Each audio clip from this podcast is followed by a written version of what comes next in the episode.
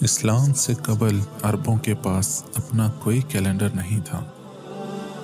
انہیں اگرچہ بارہ کمری مہینے معلوم تھے، لیکن وہ وقت کا حساب اہم واقعات کے حوالے سے کرتے تھے۔ یعنی فلاں بات فلاں اہم واقعے سے پہلے یا بات کی ہے۔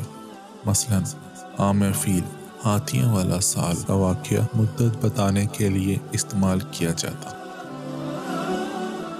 بارہ کمری مہینوں پر مبنی اسلامی کیلنڈر کی بنیاد رسول اللہ صلی اللہ علیہ وسلم نے اللہ کے حکم سے حجت الوداع کے موقع پر رکھی اور بتایا کہ لوگوں نے مہینوں کے حساب میں جو خرابیاں پیدا کر رکھی تھیں، اللہ نے ان کو اس حج کے ساتھ درست کر دیا ہے۔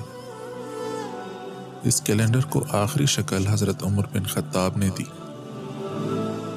ایک دفعہ یوں ہوا کہ انہیں ایک قانونی دستاویز موصول ہوئی۔ جس میں تاریخ ماہ شابان لکھی ہوئی تھی۔ اس سے یہ اندازہ نہیں ہوتا تھا کہ اس سے مراد اسی سال کا ماہ شابان ہے یا بعد کے سال کا ماہ شابان ہے۔ چنانچہ انہوں نے اپنے مشیروں سے مشورہ کیا کہ مسلمانوں کے نئے کیلنڈر کا آغاز کس تاریخ سے کیا جائے۔ بہت سوچ و بچار کے بعد طے پایا گیا کہ اسلامی کیلنڈر کے لیے واقع ہجرت کو بنیاد بنایا جائے اور اس کی ابتدا محرم سے کی جائے۔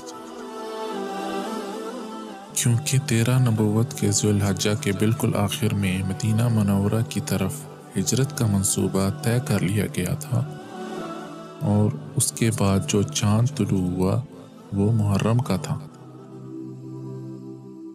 اسلامی کیلنڈر کا پہلا مہینہ محرم ہے۔ اس کے بعد کے مہینوں کے نام یہ ہیں۔ سفر ربیع اول ربیع الثانی جماعت الاولا جماعت ثانیہ رجب، شعبان، رمضان، شوال ذو القعد اور ذو الحج زمین کے گر چاند کا چکر تین سو چون دنوں میں پورا ہوتا ہے۔ اس لیے اسلامی کمری سال تین سو چون دنوں کا ہوتا ہے۔ ہر کمری مہینہ نئے چاند سے شروع ہوتا ہے۔ ایک مہینہ کبھی انتیس دن کا ہوتا ہے اور کبھی تیس دن کا۔ یعنی کمری مہینہ انتیس سے کم اور تیس سے زیادہ دنوں کا نہیں ہوتا۔ اسلامی کیلنڈر کے لیے انگریزی زبان کے حروف آفٹر ہجرت، اے ایچ۔ استعمال کیے جاتے ہیں۔ جس کا مطلب ہے بعد از ہجرت۔